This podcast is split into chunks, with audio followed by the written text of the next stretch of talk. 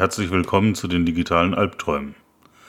Am 19. November 2021 konnten wir zum ersten Mal seit dem Beginn der Pandemie wieder mit Publikum in der Stadtbibliothek diskutieren. Der Roman, über den wir damals geredet haben, war Autonom von Annalee Newells und von der Veranstaltung gibt es eine Aufzeichnung, die ist jetzt hier gleich zu hören. Aber vorher noch ein Programmhinweis, denn am 11.03.2022, also nächsten Freitag, um 19.30 Uhr dürfen wir wieder in der Stadtbibliothek live diskutieren. Diesmal reden wir über den Jugendroman Shelter von Ursula Posnanski, in dem es viel um Verschwörungstheorien geht. Wir freuen uns auf euch, bringt eure Freunde mit. Die Teilnahme ist kostenlos, aber eine Anmeldung ist erforderlich. Der Link dazu ist im Artikel zu den Folgen bei den Show Notes. Aber jetzt erstmal zu autonom.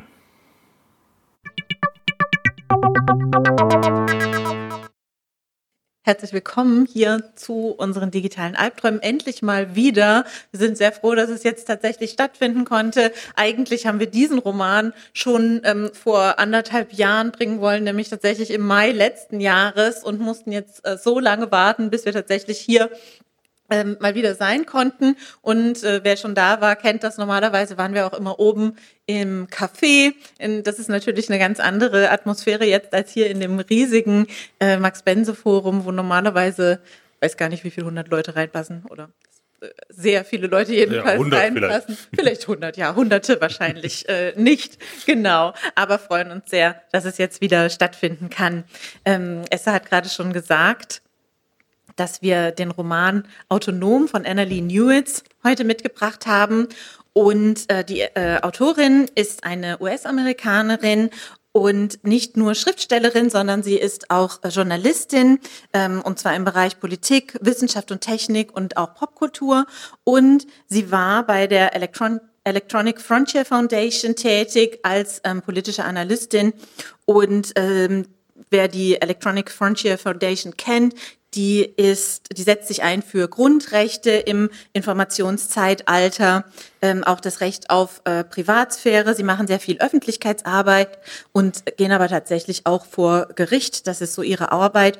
Und vielleicht kennen manche den Privacy Badger, also so ein kleines ähm, Plugin, was man ähm, in seinem Browser installieren kann und was einen dann äh, warnt vor Trackern und diese auch blockieren kann. Und ich finde, das merkt man in dem Roman auch, dass sie sich eben mit solchen Themen wohlfühlt, dass sie sich damit auskennt und äh, dass ihr das, äh, ja, dass ihr das einfach liegt. Sie hat zusammen mit ihrer Partnerin einen Podcast, auf den ich kurz hinweisen möchte, mit dem äh, sehr schönen Titel Our Opinions Are Correct. Ähm, die Partnerin heißt Charlie Jane Anders, äh, Andrews, Charlie Jane Andrews und ist auch ähm, Autorin. Wir würden erstmal erzählen, worum es denn eigentlich geht in dem Roman. Ihr unterstützt mich gerne, wenn ich was äh, vergesse. Ich habe vorhin schon mit dem Till so ein bisschen geredet und der meinte, ja, er hat sich das und das und das und das aufgeschrieben, was ich alles dachte. Auch das habe ich erst gedacht, das könnte man mal weglassen. Aber ähm, wenn das natürlich wichtig ist, äh, dann bringen das sehr gerne mit ein. Der Roman spielt eigentlich so ungefähr 150 Jahre von jetzt, so in der Zukunft. Und es sind zwei Erzählstränge. Es geht einerseits um äh, Jack, ähm, die heißt eigentlich äh, Judith Chen und hat sich aber diesen Piratennamen äh, Jack gegeben, weil sie auch Piratin ist, aber Produktpiratin und sie hat auch ein eigenes privates U-Boot. Ähm, und Sie stellt Medikamente her, um sie dann günstig an Leute abzugeben, die sich äh, keine leisten können, denn das Gesundheitssystem zu dieser Zeit ähm, hat sich immer weiter verschlechtert und es gibt eben sehr viele Leute, äh, die dort keinen Zugang zu haben. Sie finanziert das durch die Herstellung von Drogen, die sie dann nicht so günstig abgibt. Und es ist so eine moderne Robin Hood-Geschichte. Also das ist mir dabei so eingefallen. Also ähm, den äh, Armen helfen, indem sie es äh, gut von den Reichen, die nicht ausraubt, aber doch das Geld von ihnen nimmt. Und jetzt kommt es aber zu einem Problem, nämlich eine ganz neue Droge, die sie, ähm, die sie vert äh, vertrieben hat und die sie eigentlich von einer Firma ähm, kopiert hat, die stellt sich als sehr gefährlich heraus. Die Droge heißt äh, Sexy, allerdings mit A von der Firma Security und genau andersrum. Ja, ja Ja. Nee, ja. ich habe es am Schluss noch mal so gelesen und habe mich okay. noch gewundert, weil es keinen Sinn macht. Sexy ist der Hersteller und Security ist die. Das würde viel mehr Sinn machen. Ist auch so. Ist auch, ist auch so. Gut. Okay. ähm, also ich sollte gibt, ja korrigieren. Äh, ja, sehr gerne. Es gibt einen Hersteller und eine Droge und eins davon ist äh, sexy und das andere ist Security. Und das ist, äh, finde ich, eine ganz interessante Droge. Nämlich sorgt die dafür, dass man süchtig nach Arbeit wird. Ähm, also es gibt dann zum Beispiel äh, Jugendliche, die nicht aufhören können, Hausaufgaben zu machen und zu lernen. Es gibt aber auch jemanden, der nicht aufhören kann, seine Wohnung zu streichen. Und ähm, äh, eine Person, die nicht aufhören kann, Donuts herzustellen. Allerdings stellt sich das dann, sieht man da dann auch schon ein bisschen, wie gefährlich es ist. Ähm, einerseits äh, arbeiten die Leute so stark, dass sie wirklich auch kaum mehr zum Essen und zum Trinken kommen. Und andererseits ähm, die Person, die da die Löcher in die Donuts äh, stampft, die fängt dann an, äh, Löcher auch in Körperteile zu stampfen und so weiter. Und ähm, es kommt eben tatsächlich auch zu Toten. Also Jack kriegt es mit der Angst zu tun. Ähm, sie denkt zunächst, dass das ihr Fehler ist und fängt an, danach zu forschen. Ähm, es stellt sich dann aber heraus, dass gar nicht diese äh, ihre Kopie, dass es da keinen Fehler gab, sondern dass die Droge selbst, die eben von dieser Firma hergestellt wurde, dass die diese Auswirkung hat. Und ähm, diese Droge wird auch von Arbeitgebern eingesetzt, damit ihre Arbeitnehmer ähm, besser an Projekten arbeiten können und so weiter. Ähm, und sie fängt dann an nachzuforschen ähm, und auch ein, also woran das äh, liegt und auch ähm, ein Gegenmittel zu zu suchen dafür. Ähm, man erfährt gleichzeitig auch aus ihrer Vergangenheit, dass sie eine politische Aktivistin war, dass sie einen äh, Blog hatte, dass sie sich ähm, auch da schon eben für, für die Menschenrechte und ähm, für die medizinische Versorgung äh, eingesetzt hat und dass sie auch an der Gründung von äh, freien Laboren mitgewirkt hat. Ähm, und sich eben auch damals schon dafür eingesetzt hat, dass eben nicht alles in die Hände der Pharmaindustrie und der Wirtschaft fällt. Und sie sucht jetzt alte äh, Freunde und Freundinnen auf und versucht mit ihnen aufzuklären, was denn äh, mit dieser Droge passiert ist. Und wie gesagt, ein äh, Gegenmittel zu finden. Das ist der eine Erzählstrang, den wir in dem Roman haben. Ähm, Möchtet ihr dazu sagen, zu welchen, welche Freundinnen und Freunde da eine Rolle spielen? Der Till hat mir vorhin eine Liste mit 20 Namen vorgelesen, die er noch für wichtig hielt. Ich dachte, ich da lasse das mal dabei. Vielleicht kommen wir auf die einfach später. Ja, ich glaube, genau. Also das, das, einzig Wichtige, was ich an dieser Stelle erwähnen wollen würde, ist, mhm. ähm, dieser Erzählstrang spielt in zwei verschiedenen Zeiten. Einmal in 2144 und einmal in, ihr, in der Jugendphase, also der Studentenphase von Jack im Jahre 2119. Nur damit wir so die Eingrenzung haben, wo wir uns zeitlich befinden. Genau. Ähm, und jetzt gibt es noch einen zweiten Erzählstrang. Da gibt es ein Duo, das von eben dieser Herstellerfirma auf die Jagd geschickt wird, die Jack zu finden. Und äh, das sind Elias oder Elias und also ein Mensch und ähm, sein Partner ein autonomer Kampfroboter namens Paladin. Sie nehmen die, ähm, die Spur auf und jagen jetzt äh, Jack und sie bilden aber auch ein neues Team.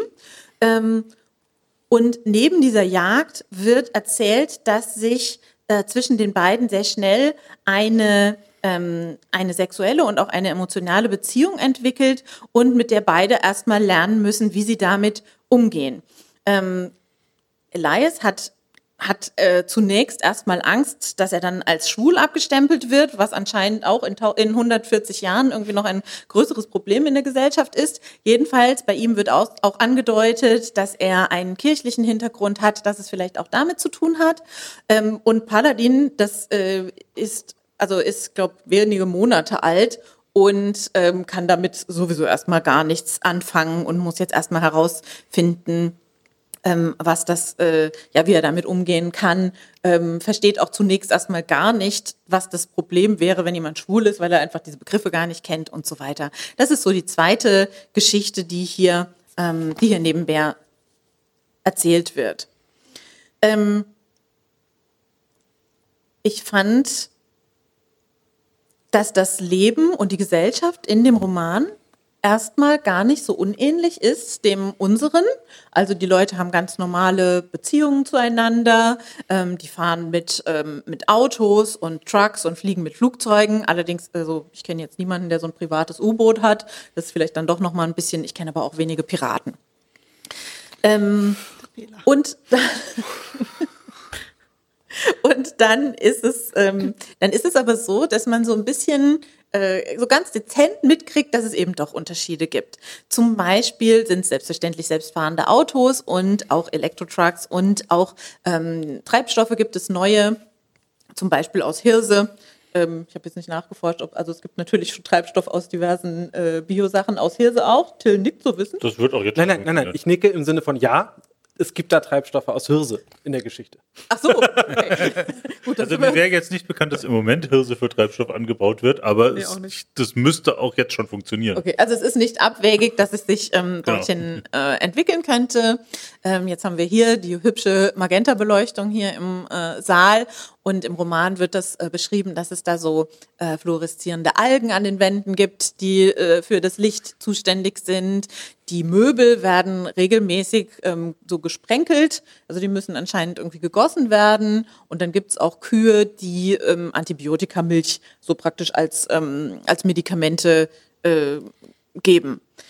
Also da merkt man dann schon so ein bisschen, dass es doch tatsächlich ähm, anders ist. Und eine Sache, die sich äh, tatsächlich sehr unterscheidet natürlich von uns, das sind diese äh, Roboter, die auch autonom in der Gesellschaft leben, wobei es schon so beschrieben wird, dass das ähm, jetzt noch eine neuere Entwicklung ist und dass man schon manchmal auch ein ähm, bisschen schräg angeguckt wird, wenn man da ähm, als Roboter rumgeht. Es gibt dann wieder Gegenden, wo das mehr vorkommt und andere, wo das ähm, weniger vorkommt. Und nachdem der Roman ja jetzt auch autonom ähm, heißt, ist eben diese Autonomie auch ein Thema, das in dem Roman eine große, ähm, eine große Rolle spielt. Bei den Robotern ist es so, dass die praktisch erstmal ihre Herstellungskosten so einspielen müssen und dass sie dann so ungefähr nach ich glaube, zehn Jahre wird mal genannt, wobei das teilweise dann auch willkürlich anscheinend verlängert wird, ähm, dass sie dann tatsächlich autonom werden können. Und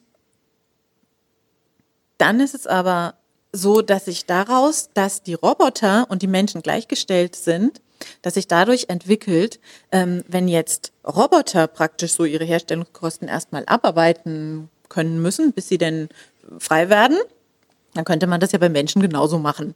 Und deswegen ist es so, dass Menschen eben auch, ähm, also einen Kontrakt eingehen können, wie das im Roman genannt wird, und ähm, dann praktisch völlig von ihrem ihrem Besitzer oder ihrer Besitzerin äh, abhängig sind und eben tatsächlich nicht mehr ähm, autonom sind. Und das ist natürlich tatsächlich eine große, ein großer ähm, Unterschied. Und das finde ich auch eine ganz also man hat irgendwie beschlossen, dass äh, die Kindheit recht äh, noch frei ist und ich weiß nicht, mit 18 war es, glaube ich, 18. Lebensjahr oder war es irgendwo früher? Rein dann, theoretisch. Dann eben äh, jeder, jeder, jeder Mensch sich die Bürgerrechte erstmal kaufen muss und wenn er kein Geld hat, dann halt stattdessen einen, einen Kontrakt eingehen muss äh, wo er seine Rechte erstmal abtritt für auch zehn Jahre wahrscheinlich wie die Roboter, wird ähnlich kosten ähm, als, als Lohnsklave, um dann, um dann Bürgerrechte erwerben zu können von dem Arbeitslohn. genau. Bürgerrechte sind dann auch nur für eine gewisse, ähm, für ein, eine gewisse Region ähm, also für eine Stadt zum Beispiel oder für einen, äh, einen Kontinent kann auch sein. Und es gibt da auch Abstufungen. Also es gibt so das Basispaket, da sind nur so die Grundsachen drin und dann gibt es das Businesspaket und das rundum äh, Sorglospaket. Und äh, das ist schon, also das war dann schon ein Gedanke, der mir schon ziemlich äh, fern war. Und dann habe ich aber andererseits auch überlegt, wie ist es denn heutzutage, ähm, theoretisch, äh, klar haben wir ähm, Menschenrechte und Bürgerrechte und das heißt auch, dass, die, dass jeder die hat, ähm, aber hat die denn tatsächlich jeder? Im Roman wird von, also da gibt es einen Jungen, äh, Dentaku hat gerade gesagt, es ist erst ab 18 so, dass man so einen Kontrakt eingehen kann. Wir lernen aber auch einen Jungen kennen, der gar keinen echt, also keinen richtigen Namen hat, sondern immer nur, ähm, nur 3-0 nach seiner Nummer äh, genannt wird und der schon als äh, Kind, als Schüler praktisch, als äh, so unter so einen Kontrakt äh, gestellt wurde und dann praktisch immer als Sklave weiterverkauft wurde. Ähm, also theoretisch ist das anders gedacht mit den Gesetzen und mit den Kontrakten, aber ja, auch aber Gesetze sind ja immer irgendwie theoretisch. Genau, und es gibt extra Schulen, wo diese Kinder, die wahrscheinlich kein Geld haben in der Familie, dann hingegeben werden und diese Schulen bilden dann diese Kinder aus, damit sie erfolgreiche Eingehen können. Das heißt, eigentlich werden sie vollständig indoktriniert und auf die Sklaverei vorbereitet äh, in diesen Schulen. Und ähm, das Schicksal dieses Jungen war, äh, dass seine Schule pleite gegangen ist und er nun jetzt irgendwie ja auf einmal, also er konnte nicht zurück zu den Eltern, weil er war ja in dieser Schule und die Schule hatte das Recht an ihm. Und äh, dann wurde er weiter verkauft auf einem. Er war praktisch Teil der Insolvenzmasse. Genau, auf einem Schwarzmarkt, grau, grauen Schwarzmarkt in Las Vegas wurde er dann verkauft an den meistbietenden. Also ich glaube zunächst eine Werkstatt, ne, glaube ich. So war es genau. Weil er war ja genau, er sollte äh, eigentlich in so eine Fabrik er Motoren irgendwie zusammenbauen oder sowas. Genau, und dann ging die, ging die nicht auch pleite und dann wurde er an so einen ja, noch dubioseren ähm, Drogenjunkie Typ verkauft, ja. Verkauft. Genau. Genau, und ich habe überlegt, wie ist es denn heutzutage? Ähm, die Flüchtlinge, die von ähm, Mexiko in die USA äh, flüchten. Da gibt es für die Frauen ähm, extra, ich weiß nicht, ob das Spritzen oder Pillen oder sonst was sind, weil klar ist, jede wird äh, so und so oft vergewaltigt und damit die dann wenigstens nicht davon auch noch die Kinder bekommen müssen. Ähm, die Flüchtlinge, die im äh, Mittelmeer in den letzten Jahren nicht gerettet wurden, sondern untergegangen lassen wurden. Was ist denn da mit den Menschenrechten? Es wird jedenfalls nicht unbedingt durchgesetzt. Also wie viel tun wir dafür, dass das tatsächlich durchgesetzt wird? Wobei, wenn es nach dem Geld ginge, die eigentlich hätten sich ihre Menschenrechte können, kaufen können müssen, weil so eine ähm, kaufen können müssen. Mhm.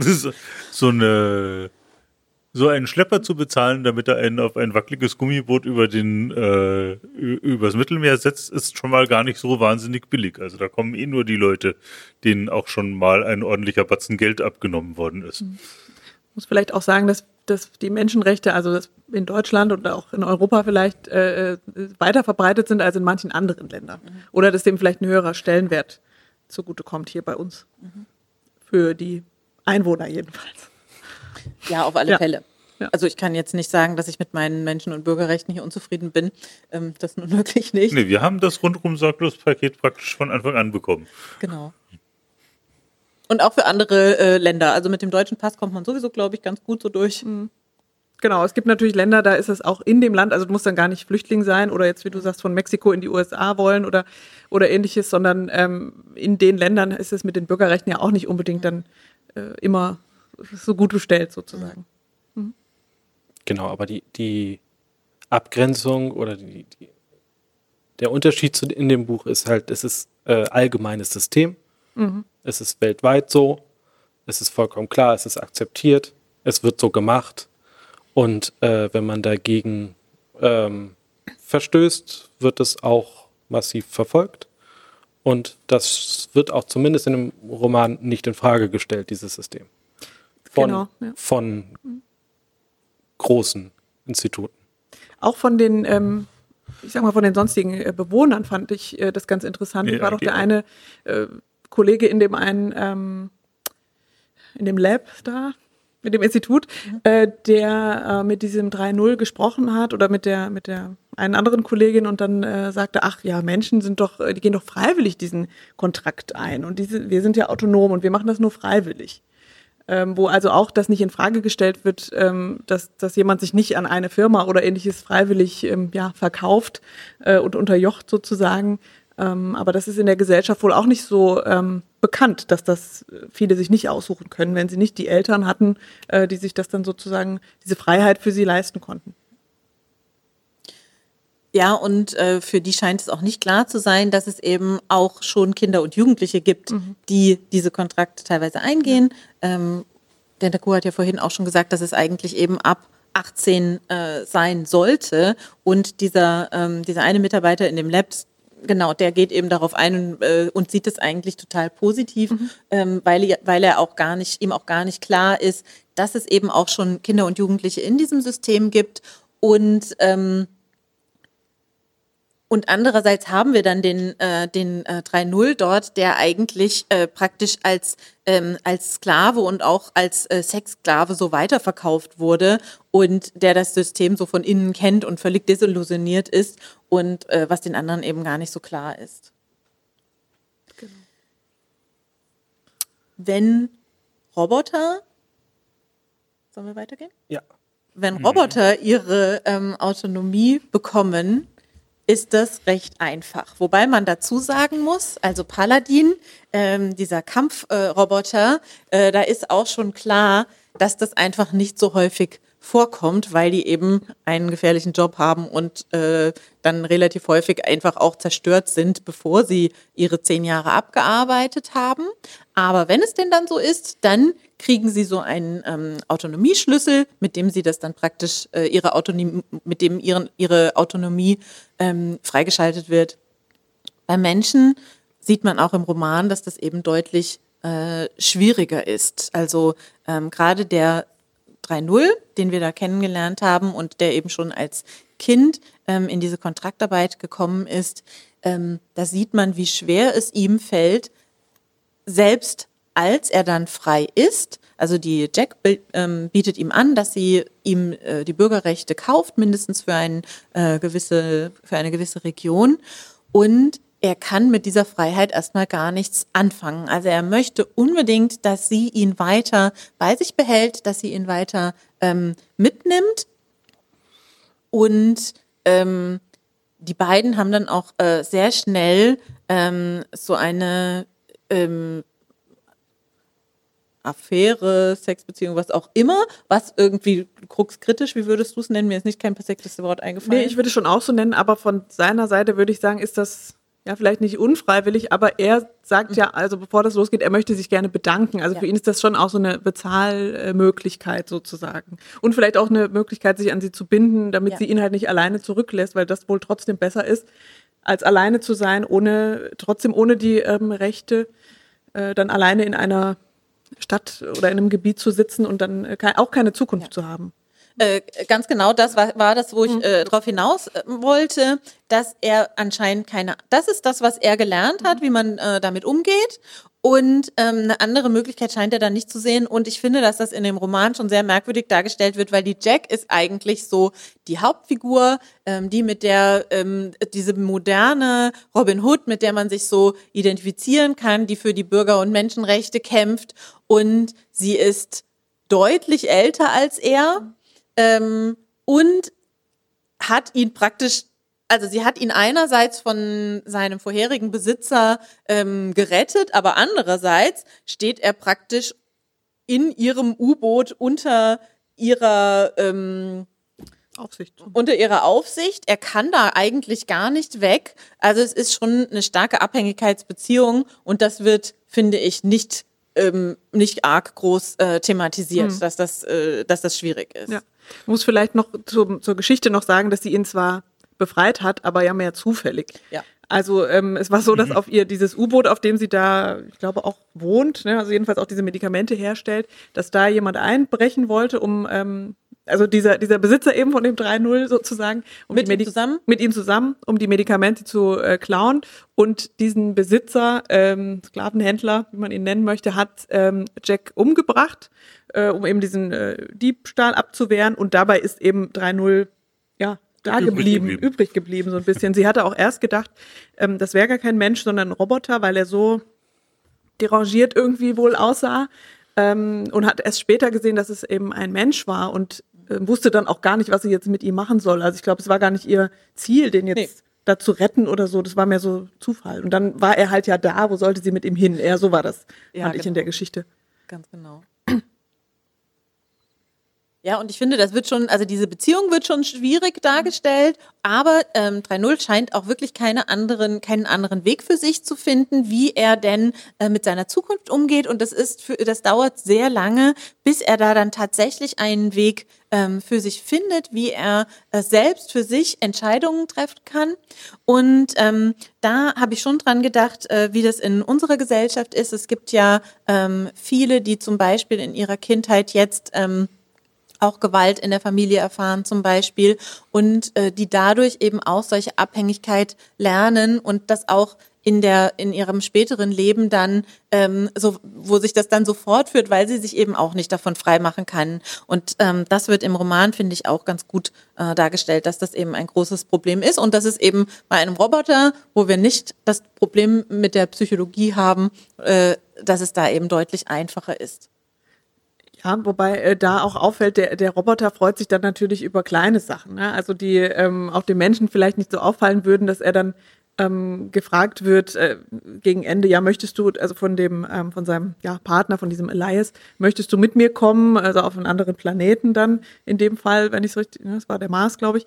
Ähm, und dann freut er sich darüber, ich hatte das Gefühl gar nicht so sehr über diese Frage, dass er gefragt wurde, ob er mitkommen möchte, sondern dass er das jetzt selbst entscheiden darf, zum ersten Mal mhm. überhaupt in seinem Leben, dass ihn jemand fragt mhm. und er frei entscheiden darf. Und das ist natürlich eine sehr, äh, ja, eine kleine Sache eigentlich, dass man eine Frage gestellt bekommt und sich entscheiden kann. Ja, einmal ist es auch so, also ähm, Paladin wird am Schluss tatsächlich autonom, das haben wir jetzt ein bisschen vorweggenommen. Und Spoiler, äh, Spoiler. ja, genau. da muss man hier mit rechnen, würde ich sagen. Ja. ja. Und ähm, dann als er seinen Autonomieschlüssel hat, dann reden sie über ein Thema und ihm fällt was ein, was er dazu sagen könnte und er sagt, ah, das sage ich jetzt nicht, weil ich muss es nicht sagen. Mhm. Ich muss nicht jeden jetzt ähm, über alles informieren, was ich, ähm, was ich weiß und freut sich eben darüber mhm. dann tatsächlich auch. Ja. Mhm. Genau, einmal würde ich technisch noch einfügen, Autonomie für die Roboter bedeutet halt, dass sie das erste Mal nicht mehr voll überwacht sind normalerweise bis zu diesem Moment haben sie keine Möglichkeit, ähm, etwas vor den Administratoren geheim zu halten. All ihre Gedächtnisse, all ihr Speicher äh, ist äh, Administratoren zugänglich. Und der Autonomieschlüssel ist der erste Moment, ab dem sozusagen diese Verbindung gekappt ist und äh, dieser Autonomieschlüssel ist im Technischen eher ein, jetzt hast du die Möglichkeit, dein Gedächtnis zu verschlüsseln, ohne dass wir da noch was tun können. Genau, dein Gedächtnis mit einem Schlüssel zu verschlüsseln, den wir nicht haben. Genau, das ist dann im Prinzip das erste Mal, wo Roboter an der Stelle eine Privatsphäre haben oder ein, ein, ein eigene Gedanken haben können, die nicht ausgelesen werden. Und das ist sehr spannend zu sehen von sozusagen, also fand ich unglaublich gut dargestellt, ein, ein, ein Roboter, wo alles transparent ist, der sowas wie Privatsphäre als Konzept gar nicht kennt, sondern immer sozusagen vollkommen klar ist, alles, was ich tue, alles, was ich mache, alles, was ich sehe, alles, was ich denke, all das ist allen bekannt, zumindest den, zumindest meinem Arbeitgeber, also meinem Besitzer.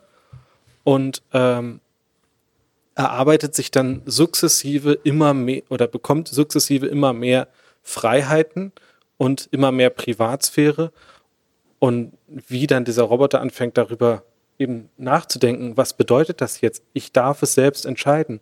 Ich kann diesen Gedanken für mich behalten. Das ist etwas sehr Schützenswertes. Und ähm, gleichzeitig bei dem, bei dem Menschen ist es eher so, dass sie, naja, wir können es nicht kontrollieren nach der Geburt, aber durch eben solche Schulen und, und solche psychologische Manipulationen können wir dich dazu bringen, ähm, so zu agieren wie jemand, der voll und überwacht ist, der genau nur das tut, was wir wollen.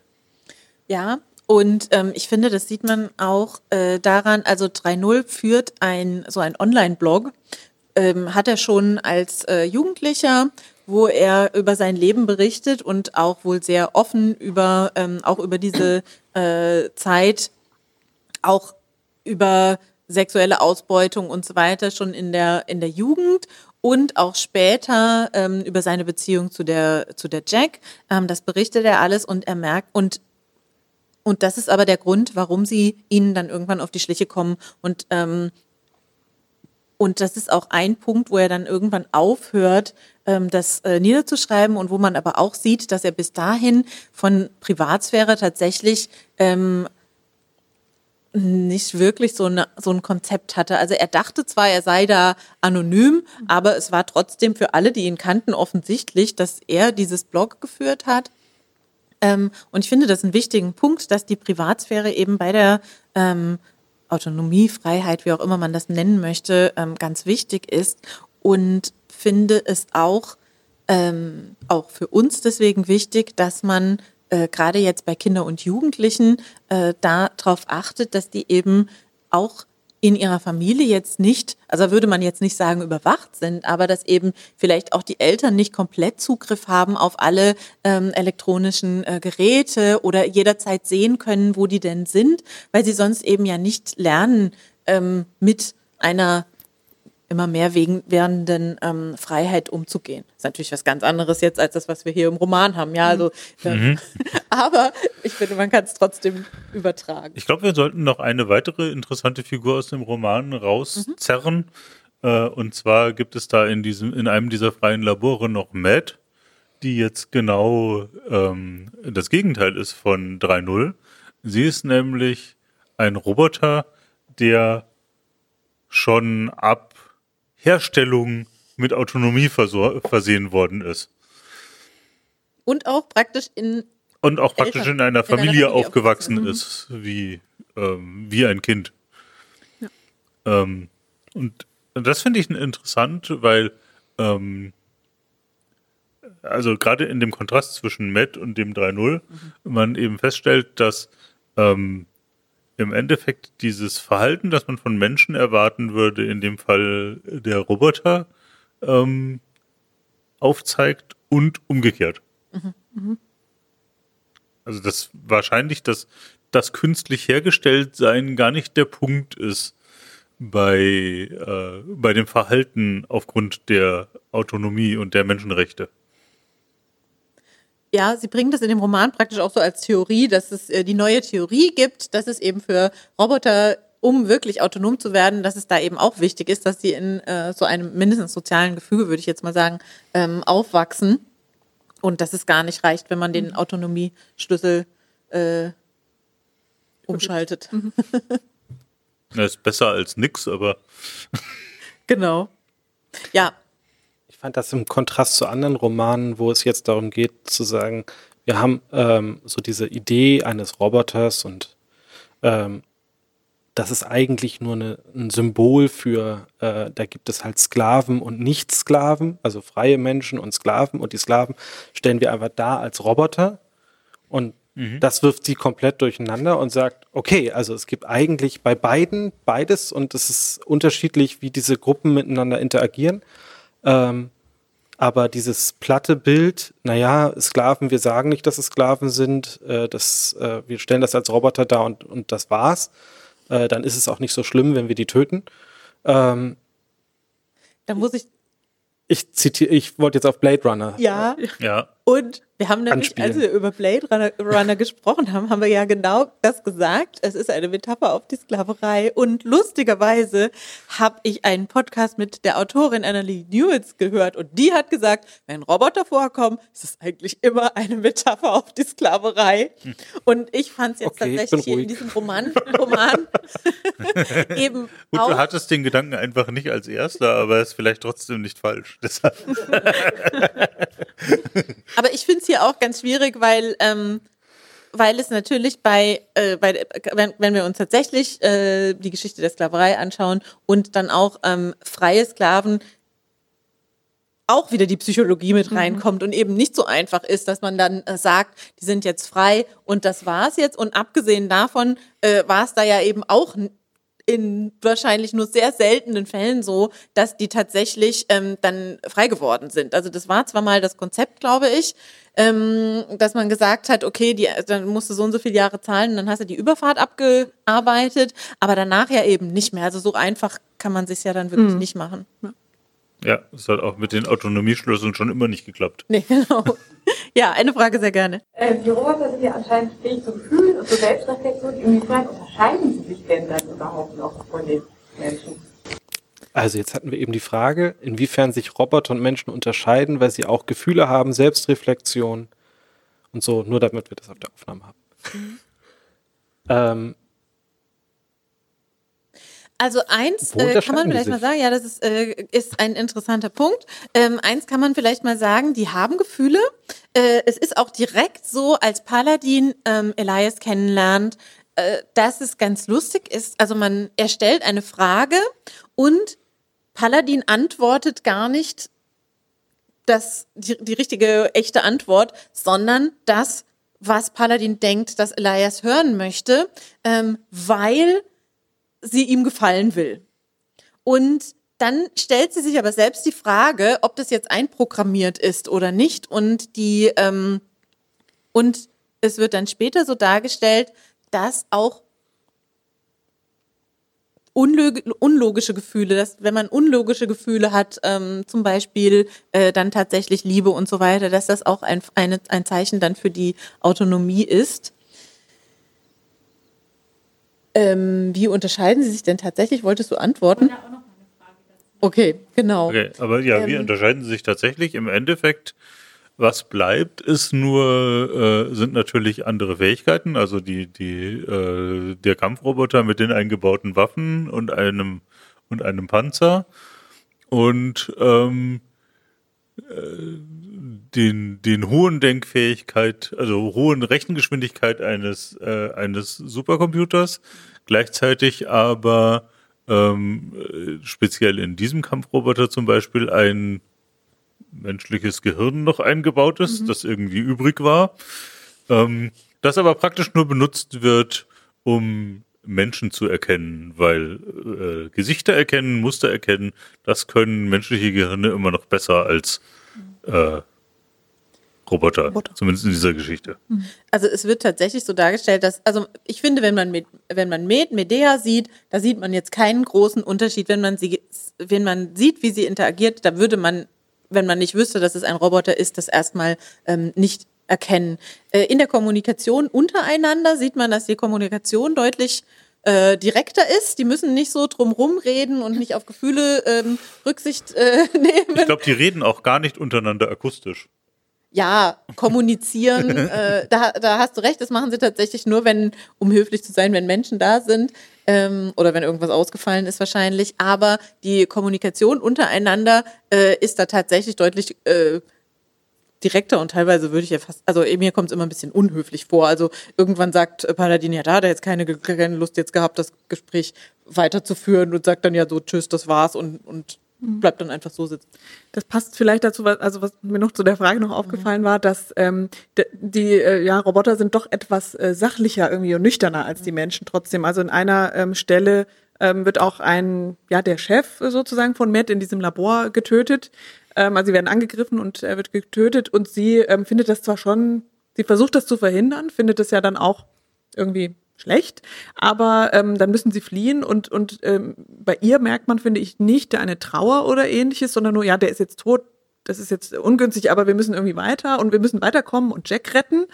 Ähm, und bei dem 3-0 dagegen. Ach, bei äh, Med jetzt, Entschuldigung. Bei Med, ja, mhm. genau. Und bei Jack dagegen, dem sie das dann ja erzählt, der äh, wirkte auf mich oder in dem Roman deutlich betroffener. Also das mhm. fand ich schon so ein Unterschied, diese schon Sachlichkeit, Nüchternheit eher ähm, als bei Menschen. Also haben Gefühle, aber haben ihre Gefühle besser unter Kontrolle. Ja. Vielleicht so. Genau. Und vielleicht noch den letzten Punkt dazu, ähm, dass es eben auch, äh, dass die Menschen tatsächlich auch moralische Entscheidungen teilweise treffen. Also ähm, irgendwann ist es so, dass ähm, Elias beschließt, 3-0 nicht 3-0 nicht zu töten, ähm, aus moralischen Gründen und äh, bei Paladin, die drückt irgendwann den Kopf von mhm. irgendjemandem so an ihrem Brustkorb kaputt.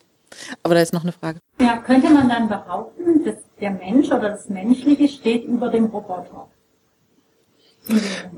Also steht das Menschliche oder der Mensch? der Mensch über den Robotern, das ist die Frage in dem Roman. Also ich würde sagen, nein.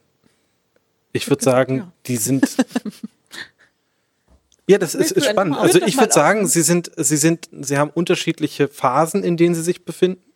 Ähm, wenn sie sich in der Autonomie befinden, würde ich jetzt sagen, äh, und, und äh, sozusagen das rundum sorglos Paket die Menschen haben, dann sind sie auf einer äquivalenten Ebene.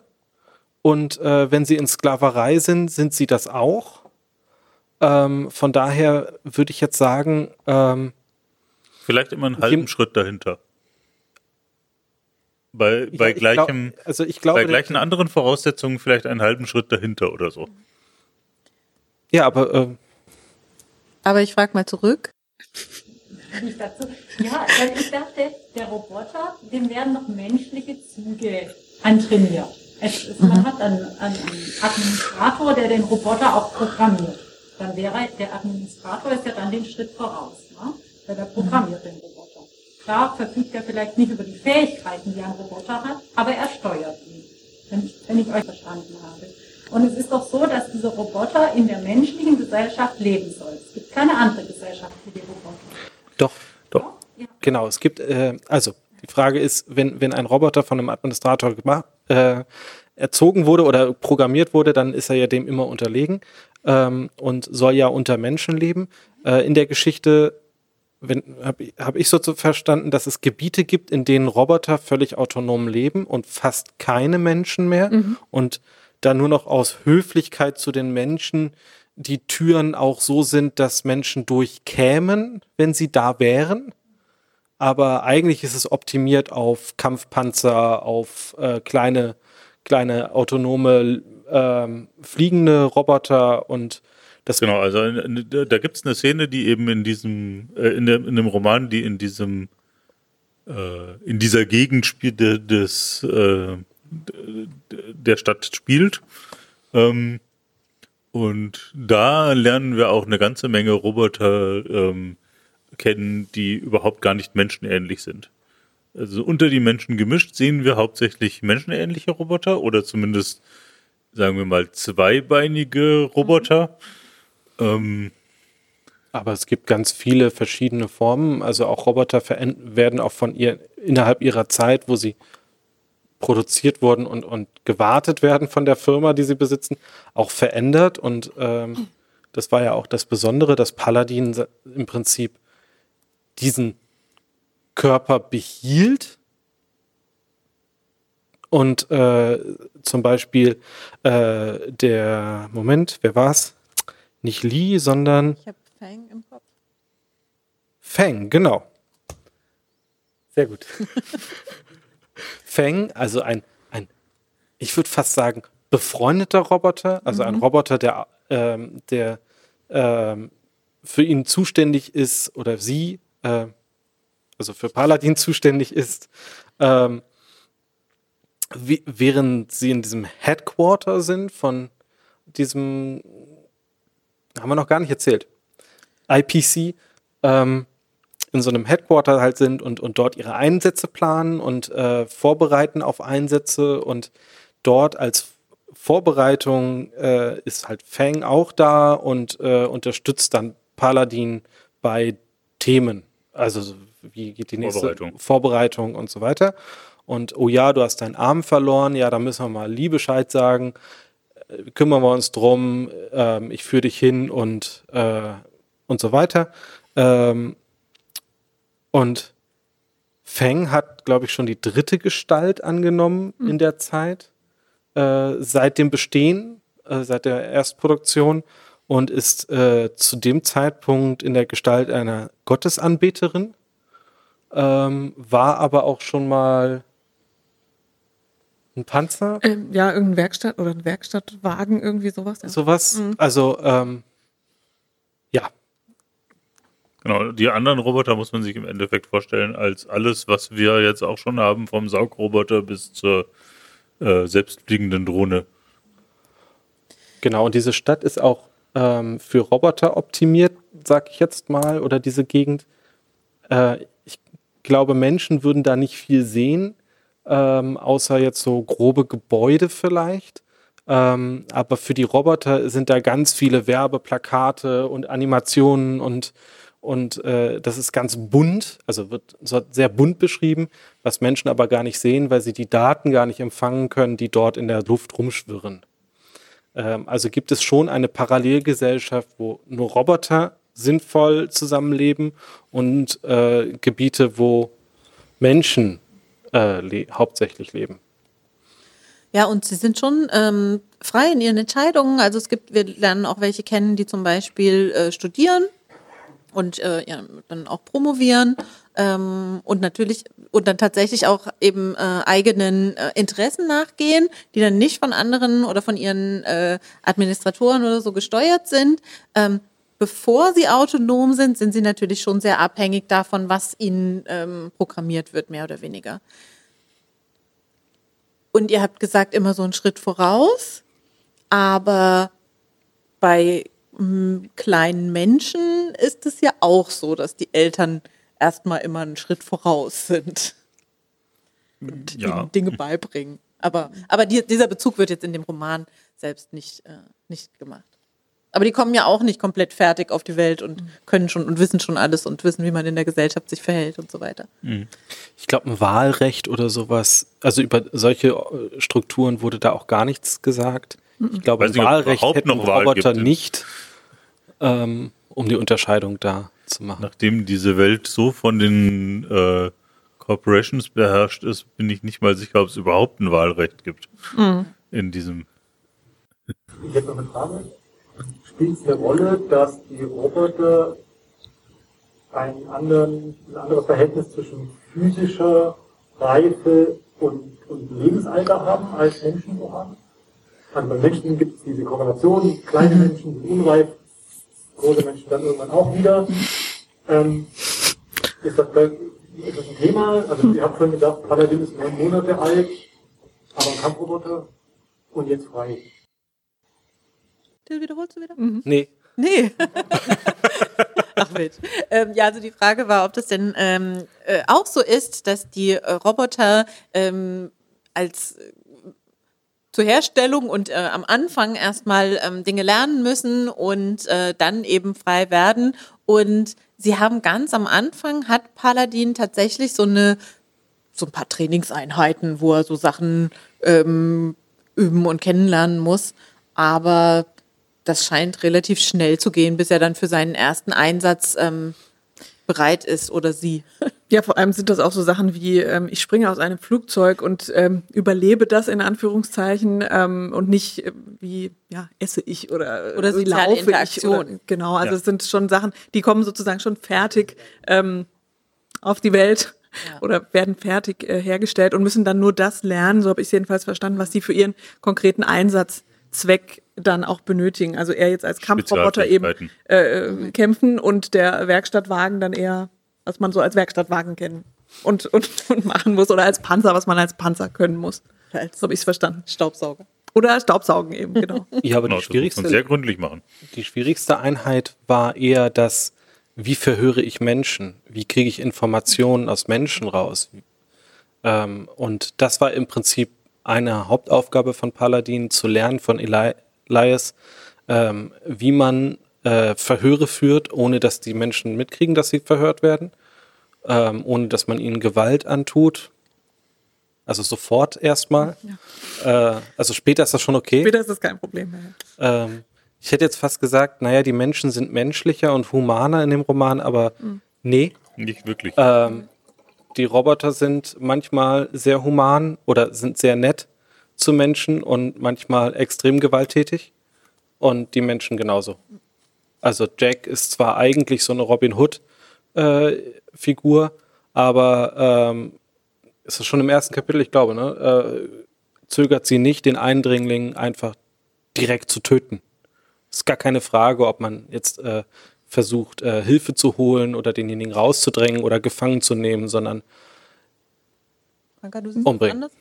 Ähm, nee, das, das stimmt natürlich, äh, das äh, sehe ich auch so, aber es, ähm, ich glaube, die Situation, ähm, da wäre das sehr schwierig gewesen, weil das war ja auf diesem kleinen U-Boot also ich habe es mir so vorgestellt, das ist ja auch im Meer irgendwie ja, also oder auf dem Wasser. Das ist eine ganz merkwürdige Szene, finde ja. ich, weil, also ich kenne mich jetzt nicht so aus mit U-Booten, aber ich stelle mir die immer eher verschlossen vor und selbst wenn die an der Oberfläche sind, man, die schippert da irgendwie so äh, in sehr, also in sehr kalten Gewässern herum. Mhm. Und Nordpolarmeer ist irgendwie ja, Rede von. Ne? Genau. Ja, genau. Und selbst wenn das in 100 Jahren etwas wärmer ist als heutzutage, ähm, weiß ich nicht, wieder, nicht so wieder irgendwie Leute einfach so an Bord gehen und ja. sie da über äh, überraschen. Aber sie zögert dann auch nicht, in ihrem 3D-Drucker irgendwie so ähm, Betonklötze oder sowas auszudrucken, die, mit dem sie den dann untergehen lassen kann.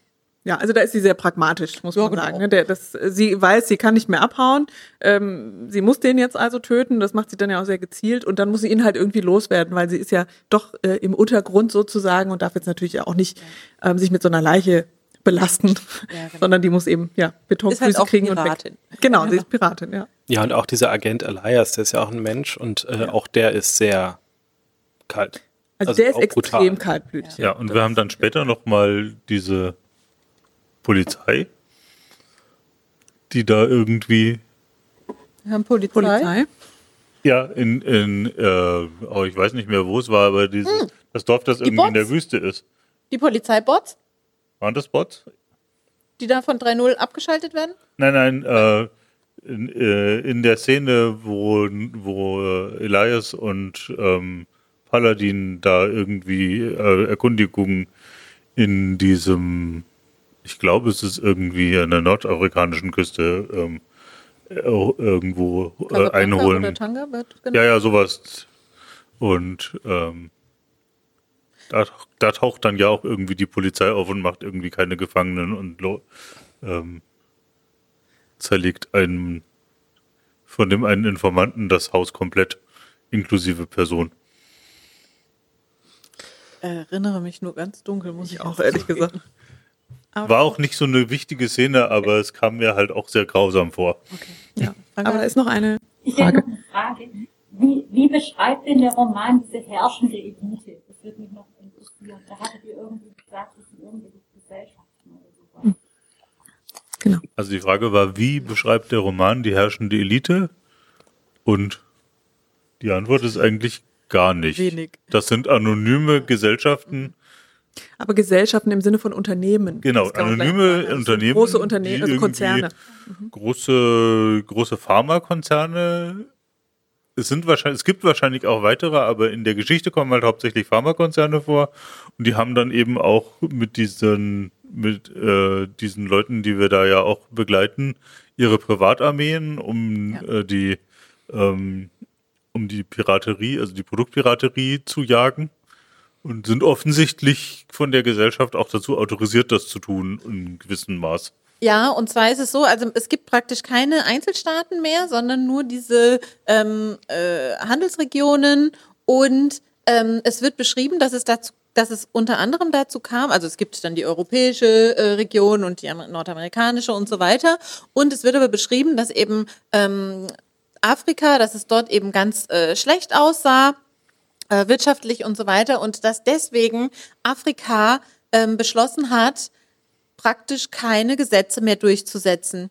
Und dadurch ähm, ganz viele Firmen sich dort angesiedelt haben und eben ähm, Startups und so weiter ähm, gegründet wurden, äh, die jetzt nicht mehr darauf achten mussten, darf ich darf ich keine Gentechnik an Menschen durchführen, zum Beispiel. Und dass dadurch Afrika sehr, ähm, sehr reich geworden ist und man deswegen auch sehr nachsichtig geworden ist, was eben ähm, jetzt, ich sage jetzt mal richtige Gesetze, wie wir die so kennen, äh, durchzusetzen.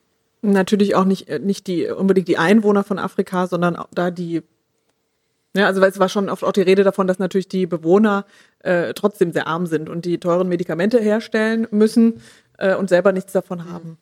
Ja, also auch da scheint es schon irgendeine Form zu geben, die da sozusagen drüber, drüber sitzt als äh, herrschend oder, oder ja. ja genau, aber wo wir jetzt gerade bei dem Thema sind, ähm, können wir vielleicht überleiten langsam zu, äh, zu der Gegenbewegung, über die wir ja auch reden wollten. Mhm. Ja, guter Punkt, aber es war noch eine Frage, vielleicht können ah. wir ja. kurz noch annehmen.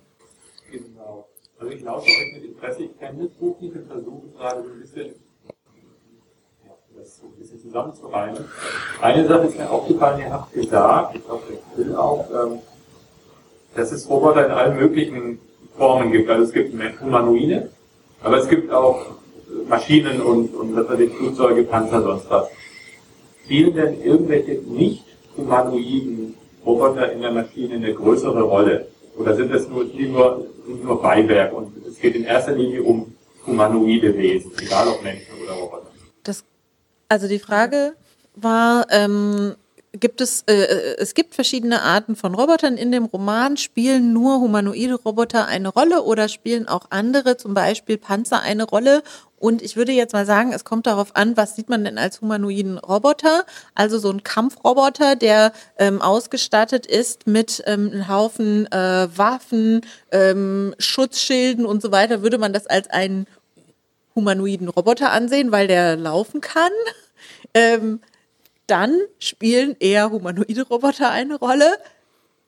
Zumindest im Hauptstrang in, der Erzählung. Im Hauptstrang, genau. Also die Med zum Beispiel, die ist aber tatsächlich ähm, äh, einem, äh, würde man jetzt vielleicht eher Android sagen. Ähm, und wenn man so einen Kampfroboter jetzt als Humanoid ansehen würde, was äh, oder ob man den als äh, Panzer ansieht, das. Äh, ich glaube, es wurde manchmal auch unterschieden zwischen also Bio-Bots, ne, also Bio-Bots und anderen Bots. Also das, mhm. ich habe mir das so auch zusammengereimt, dass diese Med, ähm, die dann auch in dem Labor arbeitet, dass die, die wird beschrieben als Biobot, also die soll sehr menschlich aussehen. Paladin würde, glaube ich, aber vielleicht auch noch darunter fallen, eben weil er, glaube ich, also rein, also er hat ja quasi einen Körper, also ein, der dem Menschen, äh, Menschen äh, nachempfunden ist, ähm, und nicht, wie wir dann später kennenlernen, diese kleine, was war das, so eine Fliege oder Moskito, ähm, Moskito so oder ja, ähnliches. Genau. Ne? Also es gibt beides, aber die Hauptrolle spielen dann schon eigentlich diese zwei Roboter, die zum einen sehr menschlich ähm, aussehen und zum anderen angelehnt sind, hätte ich jetzt gesagt. Also ich hatte mir den Paladin schon ähm, auch mit Gesicht und ähnlichem vorgestellt, ehrlich gesagt. Klar, der hat viele Waffen ja, und da so. Da war ja auch die Rede davon, genau. dass er seine, seine Kameras ange, mhm. äh, angebracht sind an der Stelle, wo Augen wären. Wo sonst Augen wären, genau. Und die, ähm, ja. Eben zu dem Zweck, dass äh, die, äh, Menschen nicht fremd vorkommt. Ja, mhm. es ist mehr so, dass Menschen dann wissen, wo sie hingucken müssen. Genau. Also genau, er hat natürlich ja. auch hinten noch Kameras und Sensoren ja. und so weiter. Ja, genau, er hat noch weitere Kameras, aber zwei Kameras sind erstmal so angebracht wie Augen, mhm. damit die Menschen wissen, wo sie hingucken müssen, wenn sie mit ihm reden. Ja. Und da fand ich vielleicht auch noch interessant, dass er selbst ja auch nicht von seinen, oder sie selbst dann, wie dann herauskommt, ähm, nicht von den Augen und dem Mund spricht, sondern von den, bei den Augen weiß ich jetzt nicht mehr, wie, wie sie sie nennt, aber beim Mund dann auch von der ähm, so und so Öffnung. Ne, also nicht, sie bezeichnet es selbst auch nicht als Mund. Nee. Das heißt, sie selbst sieht sich ja auch nicht als Mensch. Ne, obwohl, nee. ja, obwohl man das, das ist mehr so was, um den Menschen zu helfen. Ja. Dann würde ich jetzt einmal, weil, mhm. weil das vielleicht nicht ganz klar ist, warum wir immer hin und her springen, ja, er stimmt. und sie. ähm, Im Laufe des Romans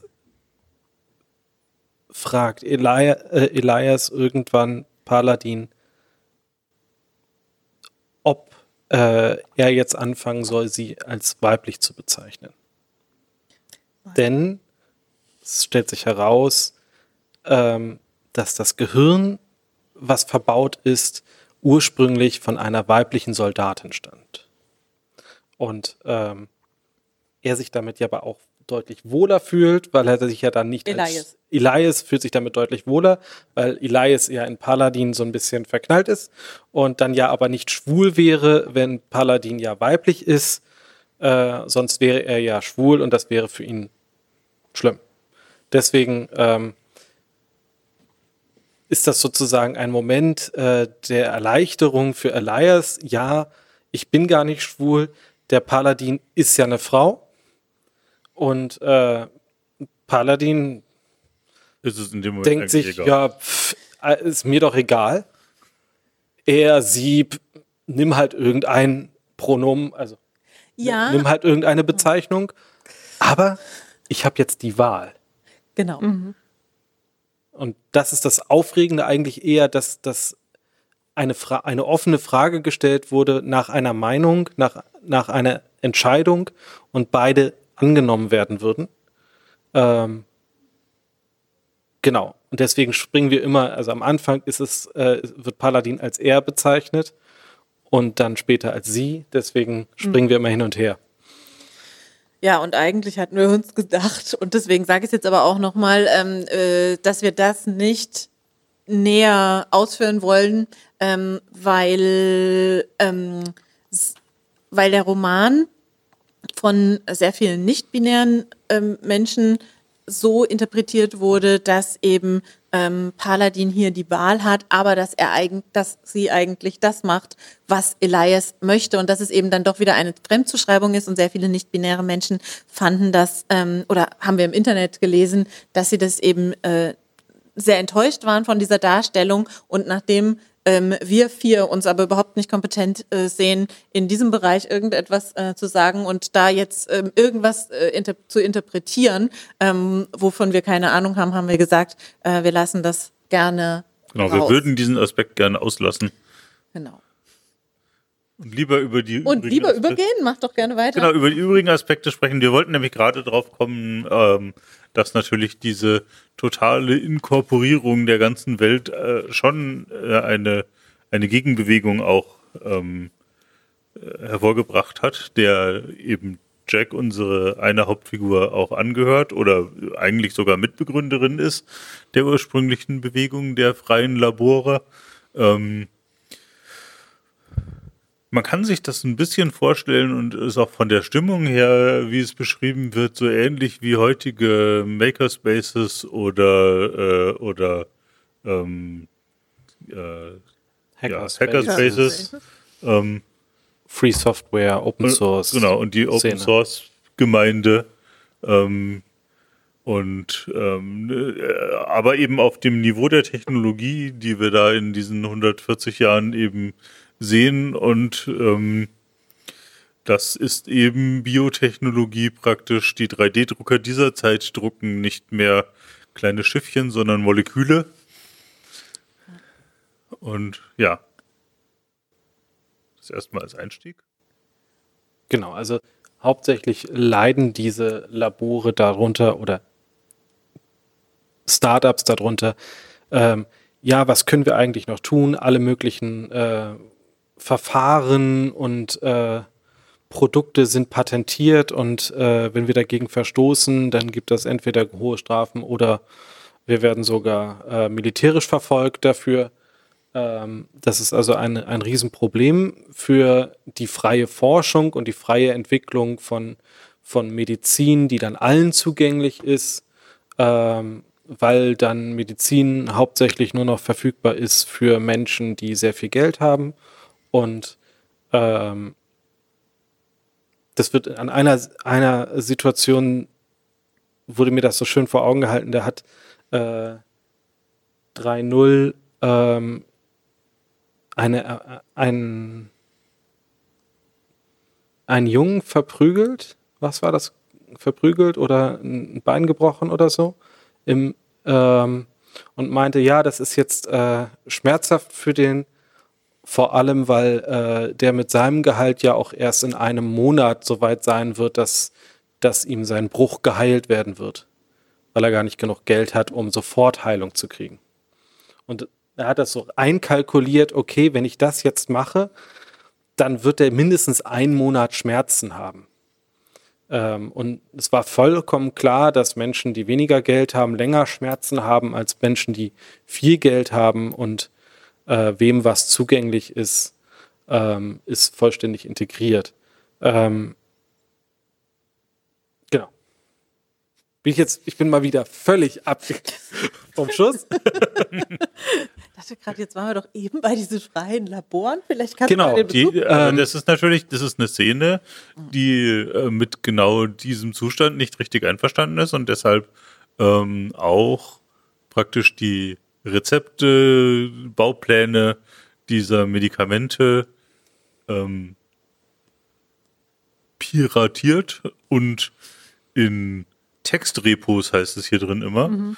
ähm, also praktisch auf irgendwelchen Webseiten online stellt, ähm, woraufhin sie dann an allen möglichen Orten plötzlich hergestellt werden können, äh, was natürlich gegen die Patente wieder äh, äh, gegen die Patente verstößt, aber Ähm, ja. Ja, und, und dass die Szene versucht halt wirklich auch unabhängig von den Patenten Entwicklungen zu machen, die dann frei zur Verfügung zu stellen, so damit Unternehmen das nicht schützen können. Ja, und das auch so ein äh, Aspekt, der genau. heute ja auch äh, vielleicht interessant genau, also es ist äh, ja genau, also es ist im Endeffekt der Open Source Software Bewegung in dem Punkt nicht ganz unähnlich. Ja, und ich finde, man sieht hier auch äh, gut auch ähm, in vielen Hacker- und Makerspaces ist es ja auch so, dass da auch oft ähm, ein, äh, eine auch politische Gründe, auch ähm, Bürgerrechtsgründe äh, dahinter stecken.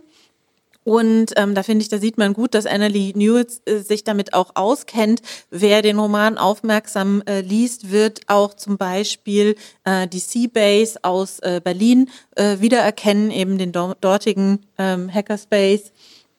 Und ähm, ich finde, man sieht auch, dass es eben auch etwas äh, sehr Befreiendes dann äh, sein kann.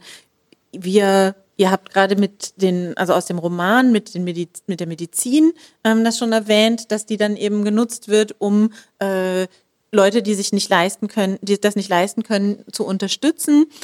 Und äh, heute gibt's ja aber auch solche äh, Bestrebungen, also zum Beispiel jetzt mal weg von der oder mal ein Umweg jedenfalls um die Software, ähm, gibt es äh, zum Beispiel auch eine Bewegung, die ähm, die Saatgut unter freie Lizenzen stellt ähm, das kann man auch, kann man bestellen und kann es dann eben bei sich anbauen und dann eben auch hat man das Recht, das äh, weiterzuentwickeln, was äh, so ein bisschen gegen diese Entwicklung geht, dass eben vieles Saatgut ja nicht mehr ähm, man das nicht mehr einfach so weiterentwickeln kann.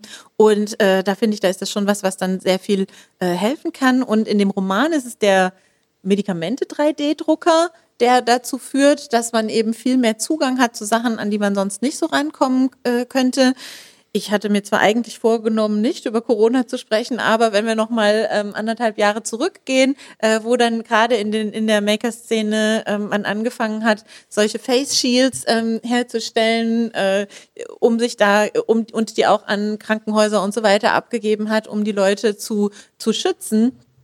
Ja, ähm, oder auch ja die erste super. Generation Masken, bevor wir mhm. da auf medizinische Masken umgestiegen sind, worden sind.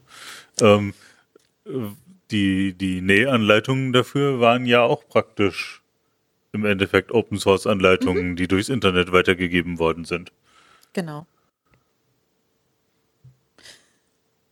Also man braucht gar nicht erst ein also man braucht gar nicht so hoch zu gehen, dass man irgendwie Saatgut oder ein Medikament verbreitet. Es reicht vielleicht auch ein Schnittmuster oder ein ja. Strickmuster. Oder das Sauerteigbbrotrezept. Genau. Ja, und der Sauerteig das selbst. Ja, auch groß rum. Ja, und der Sauerteig selbst, genau. Ja, ja, genau. Ja. Genau, also ich hatte noch eine, jetzt wird's politisch. Achtung. Äh, Soll ich dann, darf ich dann vorher noch was sagen? was politisch vorher noch was Unpolitisches sagen? Ja, ich würde noch was Unpolitisches okay. sagen. Und zwar ähm, gibt es ja, also wir haben gerade gesagt, äh, ich habe gesagt, es ist etwas, was einen auch ähm, äh, frei machen kann und in die Lage versetzen kann, Dinge zu tun, die man sonst vielleicht nicht, ähm, nicht selbst machen könnte. Ähm, und zum Beispiel hat ja die Stadtbibliothek, in der wir jetzt sind, auch regelmäßig ähm, ein Repair-Café, wo man eben hingehen kann und wo einem äh, auch, wo man auch Unterstützung bekommt, wenn man ähm, ja, wenn man selbst eben das noch nicht äh, selbst machen kann, äh, diverse Sachen zu reparieren, ob, äh, egal ob das jetzt äh, die Lampe ist, die kaputt gegangen ist und wo vielleicht irgendwas gelötet werden muss oder ähm, die Hose, wo ein Riss drin ist und wo dann da eine Nähmaschine ist und jemand, der sie auch ähm, bedienen kann. Und ich krame in meiner Tasche herum und finde es bestimmt gleich. Ich war auch hier in der Stadtbibliothek schon. Und zwar zu einem ähm, äh, Workshop, ah Mensch, zu einem Workshop, wo es darum ging, ähm, Kleidung. nee, aber hier, äh, Kleidung mit Elektrosachen auszustatten. Und habe hier so ein hübsches ähm, Armband äh, genäht, wo eine Biene lang fliegt und dann vielleicht irgendwas ähm, irgendwas äh, blinkt. Ich muss allerdings zugeben, ich dachte, das geht total schnell äh, und dachte, was mache ich denn? Warum soll ich denn fünf Stunden? Wieso geht dieser Workshop fünf Stunden? Ich bin mindestens nach anderthalb Stunden spätestens fertig. Und es war dann so, dass wir ganz am Schluss mir die Dame, die das gemacht hat, geholfen hat und einfach diesen Streifen leitendes Material da einfach draufgebügelt hat, weil das mit dem leitenden Faden irgendwie gar nicht so geklappt hat, wie das äh, geplant war und es dann gar nicht mehr so hübsch äh, aussah. Ich hatte das Armband auch tatsächlich dann nie wirklich so an. Aber hm. ich finde die Idee Hast super. dafür? Also geht das? Äh, ja. ich. Also die Theorie, äh, die, die Batterie ist hier tatsächlich drin. Ich gucke gleich mal, ob es ähm, ob's was macht, wenn der Till seine politischen Sachen in der Zeit ausführt. Es hat tatsächlich, also ich habe es vor mh, vor zwei, drei Wochen mal in der Hand gehabt und ausprobiert und dann hat es funktioniert. Aber ob es jetzt noch funktioniert, das weiß ich jetzt gerade nicht. Aber das finde ich super. Äh, da kann man eben seine eigenen Ideen tatsächlich umsetzen. Ähm, würde ich ja sonst nie äh, machen können. Und ich, da kann man aber die Einzelteile ähm, äh, kaufen. Man hat auch jemanden, der jemandem wie mir, die Physik nach der 10. Klasse abgegeben hat, nochmal erklärt, wie das jetzt hier funktioniert und die dafür sorgt, dass äh, jemand wie ich, die es eigentlich schafft, jede von diesen äh, LEDs hier ähm, beim Kontakt mit Strom irgendwie zum Explodieren zu bringen, äh, dass das eben dann äh, nicht funktioniert und ich das Ganze theoretisch safe äh, tragen könnte. Mein Plan wäre ja immer noch, also jetzt nicht so elektronisch, aber dass ich ähm, in nicht, dass ich hinausgehe über diese selbstgemachte Kleidung und so weiter und irgendwann selbst Schuhe, schöne Schuhe in meiner Größe herstellen kann. Das wäre so toll. Aber ich fürchte, das dauert noch. Wenn ihr da aber in der Stadtbibliothek mal jemanden hättet, der einen Workshop machen würde, da würde ich mich sofort anmelden. Da gab es in München früher ein tolles Haus im, in der Nähe vom Ostbahnhof, wo Handwerksbetriebe eben waren, wo man hingehen konnte und dann praktisch das Handwerk zusammen mit dem erfahrenen Handwerker machen. Huh. Meine Frau Gibt's hat da Bücher gebunden. Okay. Zusammen mit einem Buchbinder. Okay, vielleicht plane ich mal einen Ausflug nach München. Ich weiß nicht, ob das noch existiert. Wir müssen das War mal ja recherchieren. Okay. Es freut sich bestimmt aber auch ein Schuhmacher in äh, Stuttgart oder Esslingen über äh, eine Praktikantin oder Praktikantin, so. Ja. Schülerpraktikantin. Ja, genau. Ah, habt ihr das Blinken gesehen gerade? Ja. ja blinkt, also es ist hier, wahrscheinlich ist die Beleuchtung auf der also, Bühne jetzt tatsächlich blinkt. Also eins blinkt. Ja, nee, zu stark. Blinken. Aber ah, theoretisch okay. äh, klappt das, genau. Ja. Ja, okay. Also war super. so, Till. Überleitung. Ja. Also. Das war jetzt völlig unpolitisch. Kommen wir zu etwas völlig anderem. Ein Veranstaltungshinweis. Hier in der Stadtbibliothek wird es von Tinker Tank einen Workshop geben. Am 14.12. Ganz wichtiger Hinweis. dass äh, wir hatten es ursprünglich geplant, das in Kollaboration zusammenzumachen an einem Tag, aber äh, jetzt splitten wir das ein bisschen und bereiten euch damit vor und machen euch so richtig heiß auf einen, einen äh, Maker-Workshop. Ihr könnt auch so was Hübsches haben. genau, und jetzt äh, kommen wir doch zu dem Politischen. ich habe mal vernommen, ähm, was die grundsätzliche Idee bei Patenten war.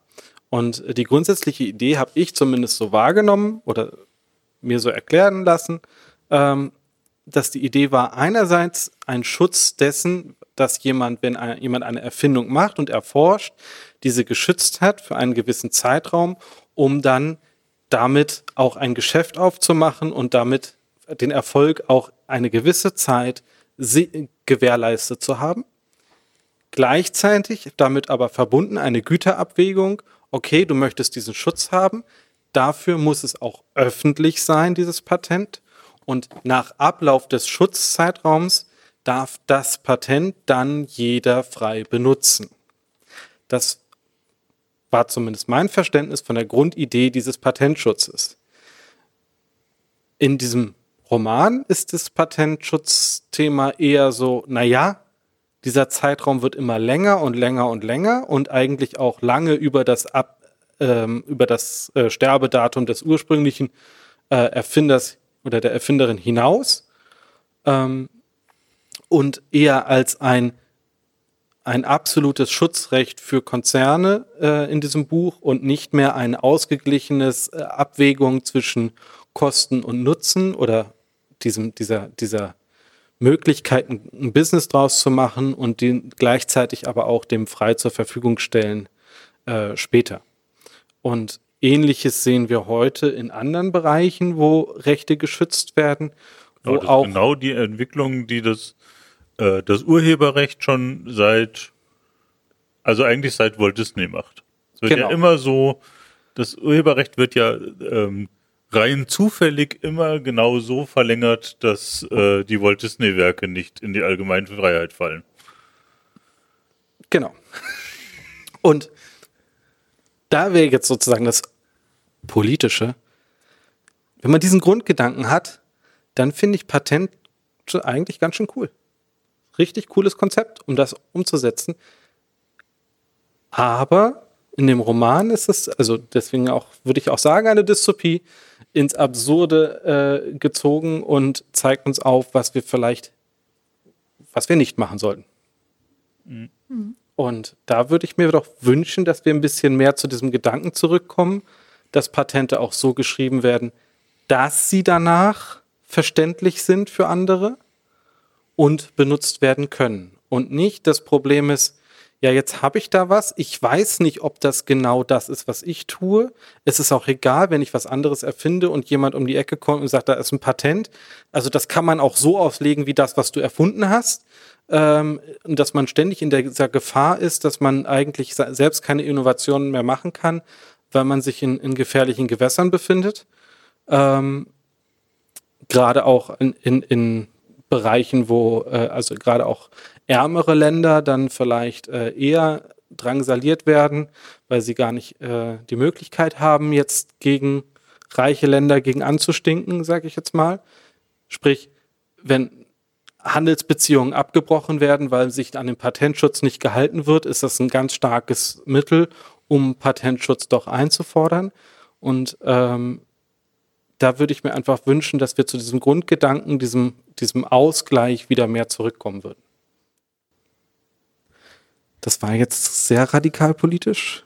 Du würdest also sagen, dass wir da jetzt zurzeit nicht sind, oder? Ich würde sagen, wir bewegen uns dahin, so. wo der Roman okay. hingeht. Wo der Roman Und ich würde, ich, ich würde einen, einen Ausgleich vorschlagen, mhm. dass man da okay. von absieht, in diese Richtung des Romans zu gehen und mehr in die Richtung von freier Verteilung und äh, Wissen, um dem Gemeinwohl zu dienen. Genau, bei Urheberrechten für Texte und Musik hingegen sind wir schon in dem dystopischen Bereich, den der Roman erzählt.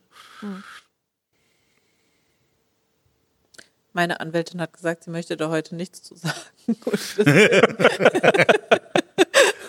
ah, aber da möchte jemand was zu sagen. Schön. Äh, also diese Patentgeschichte fällt mir zum Beispiel äh, bei diversen Saatgütern an. Ja, also äh, es gibt da eine alte Saatgüter, ja, die haben Firmen alle angemeldet und äh, die Firmen äh, behalten ja trotzdem die Patente äh, äh, und man könnte sie ja freigeben, äh, das Produkt das wird äh, gar nicht mehr produziert. Mhm. Ja. Oder äh, es gibt auch Patente, die, ich sag mal, so allgemein sind, ja, und dann gibt es ja immer diese äh, äh, Patentstreitigkeiten, die dann halt auch einfach mal wieder gekippt werden und sagen, ja, das war nicht schützenswert.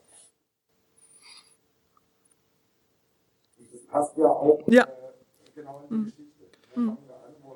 Mhm. Genau, also die Saatgutgeschichte, Patente auf Saatgut und wann laufen die aus und wie lange bleiben die geschützt? Ähm, das wird in dieser Geschichte in, ins Extreme gezogen, indem nicht nur Saatgut, sondern auch äh, zum Beispiel Prothesen und, und äh, das Nachdrucken von Gewebe oder sowas und in bestimmten äh, Mitteln äh, so geschützt wird. Also sie haben in dem Roman abgefahren ähm, die Idee, äh, Mittel gefunden, um eben Knochen wieder zu reparieren und nachwachsen zu lassen. Passend so. Ab, absurde äh, Idee, finde ich total cool. Ich kann mir was brechen und äh, schmeiß mir eine Pille ein oder was auch immer und äh, am nächsten Tag ist das wieder super. Ähm, aber dieses Verfahren ist eben geschützt und deswegen vielen Menschen nicht zugänglich, die das vielleicht brauchen. Ähm, und das zeigt dieser Roman, glaube ich, ganz, ganz gut, finde ich ganz gut, äh, wo das hinführen kann, wenn das ins Extreme gezogen wird. Ja, wobei die Saatgüter, das ist ja, das ist ja eine deutlich komplizierte Menge, eine Mengelage nochmal, ähm, weil die ja zum einen patentiert sind, zum Teil, und zum anderen nicht patentiert sind, aber auch nicht ausgebracht werden dürfen, weil sie keine Zulassung haben. Weil die müssen ja, zu, also was man auf Felder ausbringen darf, mhm. muss noch zugelassen sein zusätzlich. Und äh, jemand, jemand müsste viel Geld in die Hand nehmen und nicht patentgeschützte Saatgüter oder deren Patente ausgelaufen sind, wieder eine neue Zulassung besorgen, bevor sie dann wieder ausgesät werden dürfen. Und das ist bei Medikamenten aber auch so. Wenn du was sagen möchtest, ähm, äh, ist, äh, wenn das jetzt nicht eine kurze Frage ist, geh doch sehr gerne ans Mikro, dann äh, müssen ja. wir es nicht. Genau. Ja, gerne. Dann. Ja, weil, weil sonst ist es immer schwierig, dass wir es wieder versuchen zu wiederholen und ähm, genau. So, ist an? Ja. Ja. Okay, ähm, da gab es doch auch, äh, so wie ich mich entsinnen kann, eine riesige Patentstreitigkeit in den USA äh, mit irgendwelchen Riesenkonzernen, wo Bauern äh, alternative Felder irgendwie damals hatten und äh, die Konzerne, die irgendwie mehr oder weniger ins Tote geklagt haben. Kann also sein. jetzt nicht in dem Buch, aber nee. Äh, äh, das läuft ja genau in die Geschichte. Mhm. Ja, also dass man halt, das fällt mir jetzt das weiß ich ehrlich gesagt nicht. Also, also es gab da immer mal wieder... Glaube ich dir sofort, aber kann ich auch nichts dazu sagen. es gibt da immer mal wieder auch äh, abschreckende ähm, Prozesse gegen verschiedenste ähm, Firmen. Es gibt auch Firmen, die leben davon, dass sie, äh, oder ganze Rechtsabteilungen in Firmen, die davon leben, äh, dass sie Rechtsstreite gegeneinander führen und Patentverletzungen und äh, Lizenzierungsstreitigkeiten. Ähm, das gibt es. Das sind immer die externen Kanzleien. Ich, ich habe niemanden direkt angeguckt. Ich habe extra vorsichtig. Aber wie ist das so? aber nicht Patentrecht. Also da nee. muss ich mich echt raushalten. Und, und, allgemein auch bei einer Firma, die selber Dinge entwickelt und dann tatsächlich auch herstellt äh, und nicht und äh, auf den hält. Patenten sitzen bleibt und schaut, wen sie dann verklagen kann. Genau. Ich habe anderes zu tun. Okay. aber Till, bitte.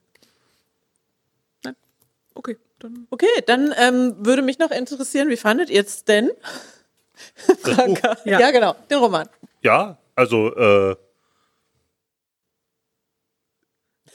Der, der, Ungefähr so hat es sich am Anfang auch bei mir anders? gezogen. Genau. Also am Anfang hat er sich gezogen. Ich habe den auch im Endeffekt zweimal angefangen. Also ich habe äh, bin irgendwie so einmal durch die ersten, was weiß ich, 40, 50 Seiten durchgekommen und dann, äh, mhm. dann habe ich ihn weggelegt und dann einen Monat später oder so nochmal angefangen.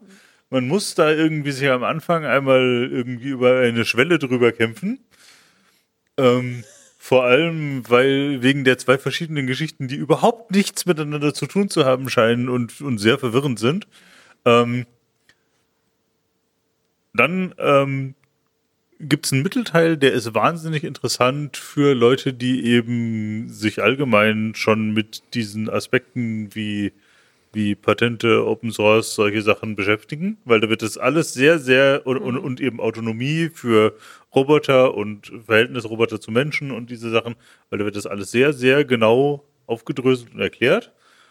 Und am Ende zieht es nochmal wahnsinnig an mhm. und wird dann sehr spannend. Ja.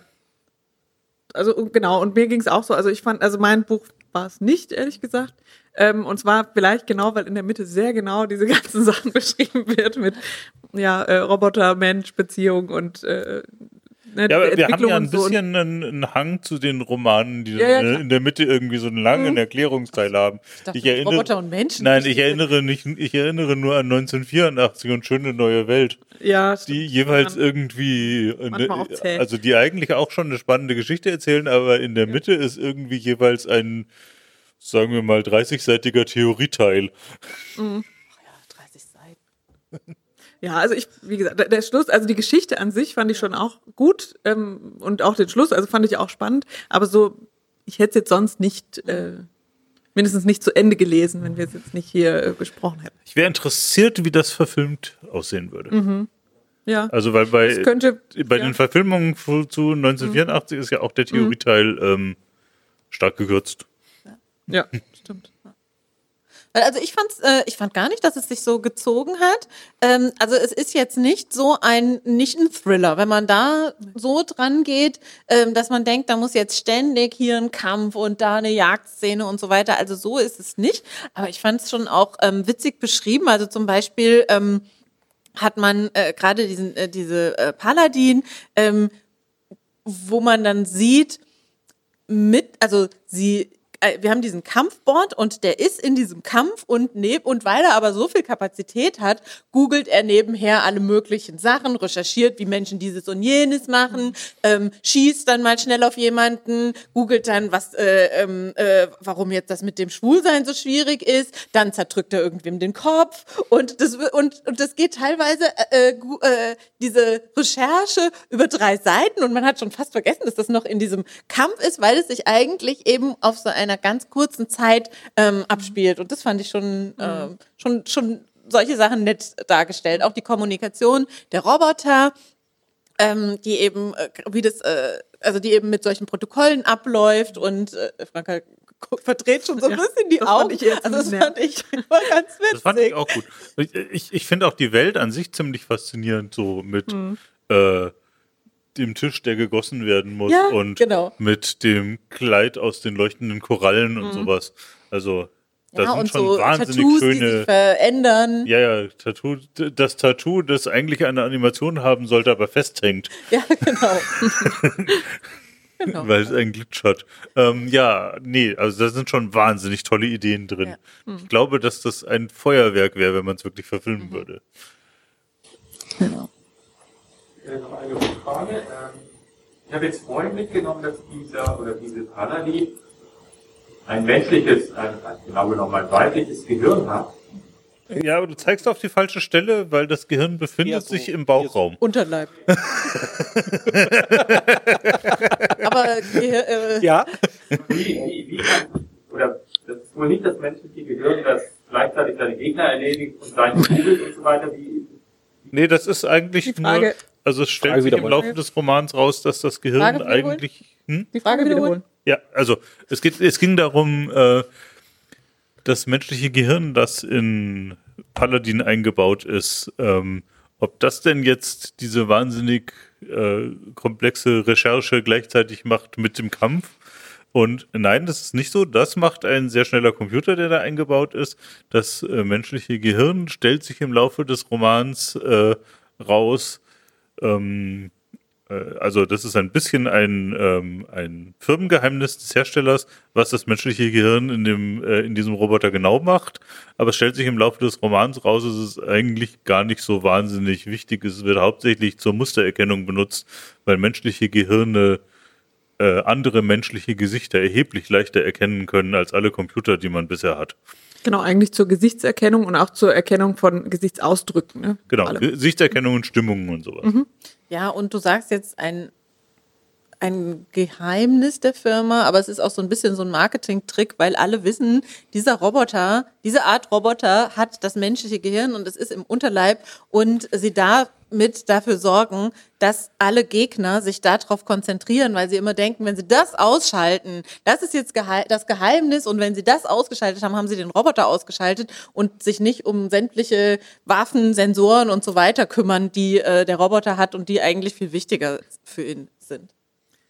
Genau, ich glaube, das hatten wir nicht oder du nicht erwähnt bei der ähm, Zusammenfassung, dass am Ende, oder nicht ganz am Ende, ähm, aber so im zweiten Drittel, ähm, auch tatsächlich ähm, ein Angreifer Paladins Gehirn zerstört, äh, eben in dieser Hoffnung, dass er ihn damit ausschaltet und er, äh, sie danach, sorry, ähm, genauso weiterlebt wie, wie vorher. Und das ist eigentlich auch ganz lustig, findet so ein bisschen, oder sich so drüber wundert, warum diese Menschen immer mit den, mit den Gehirnen sozusagen Genau. da so viel Wert drauf legen, sozusagen.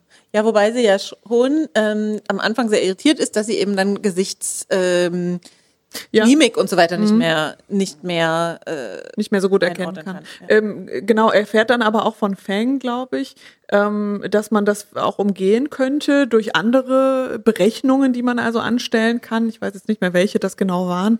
Äh, Blut. äh, sie kann ja riechen mit Genau, ihren ja. Sensoren und ähm, Genau, also einfach über, über Sensoren ähm, äh, dann kompensieren kann und das ähm, ja, versucht sie dann auch und das klappt auch so, ja. so im Rahmen des, des Möglichen sozusagen. Ja, genau.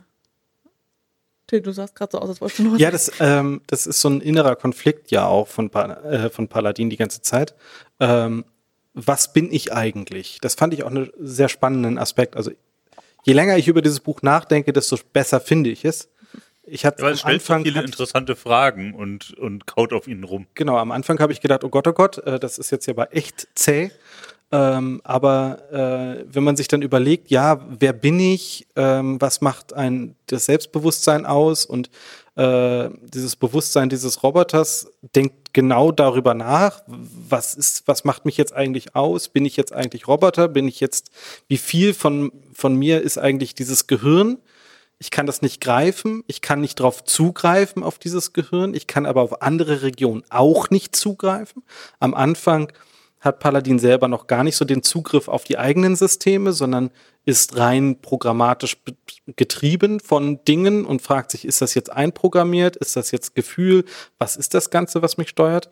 Und ähm, hält das auch für einen Marketing-Gag eben, ähm, vielleicht ist das Gehirn da einfach nur drin, um genau das zu tun, Gegner anzuziehen, da drauf zu gehen und äh, alles andere zu ignorieren, aber eigentlich ist es für nichts da oder ist es doch für viel, viel mehr da und die sagen nur, ja, das ist nur Gesichtserkennung, aber am Ende ist, ist Paladin dieses Gehirn, was zufälligerweise noch ein paar äh, Elektronikteile draußen steuert. Ähm, was ist Paladin eigentlich? Und ähm, das sind sehr spannende Fragen, fand ich in der Geschichte. Und als dann klar wurde, ja, dieses Gehirn ist zerstört, da geht ein Teil von Paladin verloren, und ähm, im Prinzip versucht Paladin genau das Gleiche zu tun, was auch Menschen machen, wenn sie einen Sinn verlieren. Andere Sinne schärfen, um das zu kompensieren. Das geht mal besser, mal schlechter. Aber ähm, wenn ich zum Beispiel mein Augenlicht verliere, dann kann ich mit Tastsinn und Gehör einiges kompensieren. Nicht alles, weiß Gott nicht alles. Ähm, aber da ist es im Prinzip ähnlich. Ja, ich habe hier hunderte an Sensorenmöglichkeiten. Ich habe immer dieses Gehirn benutzt, offensichtlich, um Gesichter und Stimmungen zu erkennen. Jetzt geht das nicht mehr, jetzt ist mir was verloren gegangen. Was kann ich jetzt noch nutzen und steige dann um? Und es ist anders als, also danach es ist anders als mit diesem Gehirn, aber ähm, sie, sie entscheidet, dass es okay ist und dass das jetzt ihre Art ist zu leben und, ähm, und damit irgendwie klarkommt. Ich kann an der Stelle sehr gut mit Paladin mitfühlen, weil ich auch größtenteils gesichtsblind bin und Leute nicht wiedererkenne. Echt? Und hast gelernt, damit umzugehen? Hab gelernt, Leute an anderen Dingen als ihren Gesichtern zu erkennen, ja. Die mit der roten Brille ist Esther. ah, interessant. Genau. Also abschließend würde ich sagen, man kann das sehr gut lesen. Man muss sich aber Zeit nehmen und man muss es wollen. Mhm. Am Anfang und dann ab einem gewissen Punkt läuft's. Ähm, mich würde noch interessieren, ich glaube, Franka Till, ihr habt es gehört. Ich habe es gelesen. Du hast es gelesen. Mich würde interessieren, wie denn das äh, Hörbuch so ist, ob sich das lohnt. Ja, also ich kann es jetzt gut nicht vergleichen. Nein, aber dem, ist es gut ähm, gesprochen? Ja, also ich hab's auf, äh, es gibt es äh, auf Englisch, Italienisch und ähm, was war es, Russisch oder? Äh, also, also ja, ich habe mich für Englisch äh, entschieden. Nein, okay. genau, es gab es nicht auf Deutsch. Ähm, vielleicht kommt das noch, ich weiß nicht. Ähm, und ich fand es, äh, es war von einer Frau gesprochen. Ähm, ich fand es gut, angenehm, also man konnte gut zuhören und sie hat auch ähm, diese Maschine-zu-Maschine-Kommunikation. Vielleicht fand ich es auch deshalb ein bisschen nervig, weil die das natürlich auch so äh, ich sag mal, robotermäßig gesprochen hat. Ah, okay. Hallo, mein Name ist Paladin, äh, entwickeln ah. wir eine Kommunikation. Ja? Und das, das hat sich ja sehr oft wieder hört, äh, wiederholt. Und mhm. ähm, eigentlich liest man, wenn man es liest, äh, spricht man sich das ja aber auch so ein bisschen so. Ne? Also da, man versetzt sich ja so ein bisschen in diese Situation rein. Also ich fand es eigentlich schon ähm, gut gelesen. Also okay. das kann man schon ganz gut hören. Okay. Ja, super. Dann weisen wir einmal noch äh, darauf hin, dass ab nächsten Sonntag, glaube ich. Ich glaube, es ist der übernächste Sonntag. Übernächste ich bin nicht ganz sicher. Warte mal, wann ist Advent? Also ich meinte jetzt nicht diesen Sonntag, sondern den nächsten. Ja, genau, also praktisch. Aber das ist ja immer schwierig. Genau, nächster Woche und nächster Sonntag und nächster Sonntag ist irgendwie schwierig für Informatiker. Also der Sonntag der nächsten Woche ist der erste Advent und ab da erscheint Erster unsere Advent Adventsfolge. ist- Also erster Advent kennen vielleicht die meisten. Ja. Ja, ganz genau. Wo wir uns eben, also ab dem ersten Advent, an jedem Adventssonntag, wir haben uns äh, vier Märchen vorgenommen und äh, sehr viel ausgehend von den Märchen darüber geredet, was wir denn für unsere digitale Welt davon, ähm, äh, davon mitnehmen können.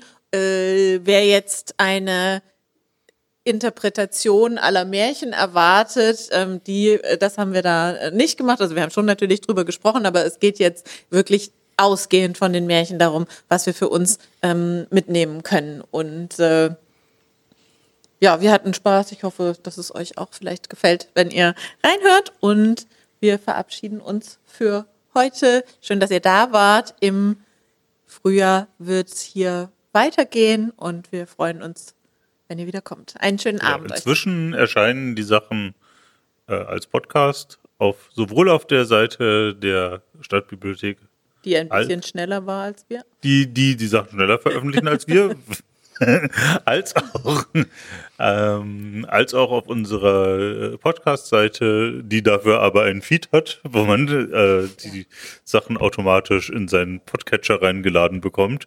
Äh, digitalealbträume.de. Den Feed hat die Stadtbibliothek, glaube ich, auch. Nur ist da eben dann alles drin, was die Stadtbibliothek äh, hat. Genau. Das heißt, wer da ähm, Sehr viele spannende Themen. Ja, ja, das auf alle Also- Fälle. Deswegen wollte ich gerade sagen, wer da offen ist für alles Mögliche, ähm, der kann der auch ist den da auf alle Fälle an der richtigen Stelle. Genau. Ja, dann. Das ist halt ein Füllhörn voller Füllhörner. Genau. Gut.